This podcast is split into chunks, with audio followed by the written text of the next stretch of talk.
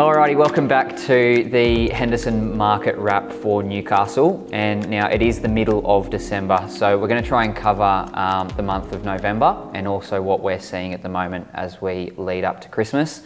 So we've got Tim from the team here, and uh, would be really awesome, mate, for us to kick off. Um, I know you speak to a lot of buyers on a on a daily basis, so you know, give us a rundown of, of what buyers are, are feeling at the moment and, and where a lot of people's heads at uh, when it comes to property in Newcastle. Yeah, so a lot of what I'm seeing right now uh, is buyers backing off for the period of Christmas. A lot of them are thinking about getting into the market next year, so I'm really feeling a lot of that heat get taken off. The buyers that are in the market are starting to get some good results. Um, a good example is I went to a, an auction in Waratah West it was on Park Hill Parade, and there was about four active bidders on it. One obviously came out best, and those three active bidders are in the market, and they are then going on to more properties. So definitely a lot of heat going on right now. But something else that I've been detecting a lot of is people are very scared of price. You know, there has been some massive price rises, so people are thinking that it might be the right time to actually back off and see if there's a dip in the market. Even though we are still seeing growth, they're taking that gamble to see if market heat does come off there's also another question that a lot of people have been asking me. It's, it's location versus accommodation. And so what that means is, would you prefer to live somewhere really nice, location-wise, or should the accommodation be really nice? Um, in that you know, vein, a lot of people are deciding to move outwards from Newcastle because they're wanting a nicer home. So a lot of families are looking into places like East Maitland, Chisholm, Cameron Park, which have a longer commute, but they're getting much nicer properties. So yeah, yeah that's what I'm starting to see there. Yeah, that's um, that's really interesting.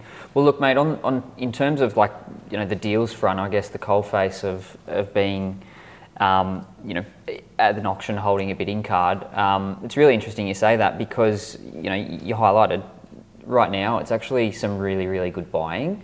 Um, back in November, it was actually only at the start of December. There was a um, a property in Shortland that we were going for with a client and um, unfortunately it was you know quite underguided. Um, we set our you know our expectations beyond the guide, uh, and that property ended up you know selling at about 700 grand when the guide was you know towards the 600 grand mark. Um, there was 13 bids on that property. There was four people fighting for that property above 690 grand. Uh, so look, there's still plenty of heat in the market, right? There's there's still going to be after that property has sold, another 12 people who are still in the market in Shortland uh, looking for a property. And you know, your take on on coming into to Christmas, you said so yourself, it could be a bit of a you know a good buying opportunity. 100%. Mate, why why would you say that? I think the biggest thing is that most people are throwing their hats out of the ring for now. They're starting to back off.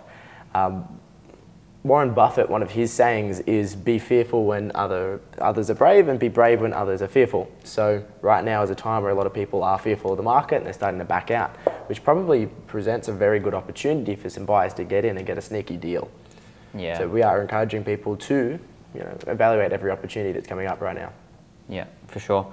And look, there's still so much heat in the market. That's just one example, but you know, we're, we're still talking to people who have been missing out, you know, three, four, five, six seven times on property, right? And, and when you're getting to that point in the process of having missed out that many times, there is this element of, you know, not necessarily the, the fear of missing out, but it's, you know, that frustration mm. of just going, I, I want to pay what I need to pay for this property, you know, to purchase it.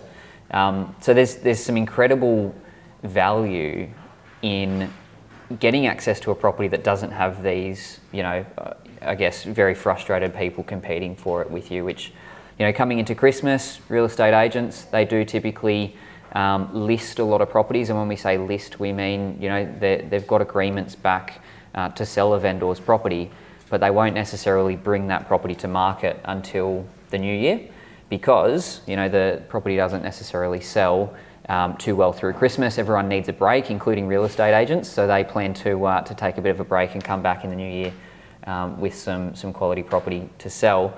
Um, but it doesn't mean those properties aren't necessarily um, you know, accessible right now. So the right people with the right contacts, buyers agents, but also buyers who have missed out on, on something recently um, and the real estate agent knows them personally, they might actually be getting you know, their foot in the door on some of these properties before Christmas.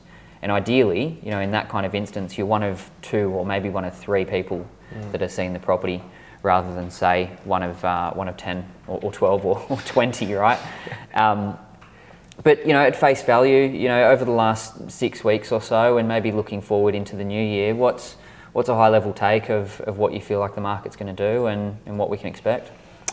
Yes, so I think for the next couple of weeks, the market's going to stay pretty consistent up until Christmas. You know, there's not going to be a whole lot of new stock coming to the market just because it's really hard to get together a whole marketing plan. But kicking off early in January, I've, I've spoken to a few agents, they have a lot coming on early in the year.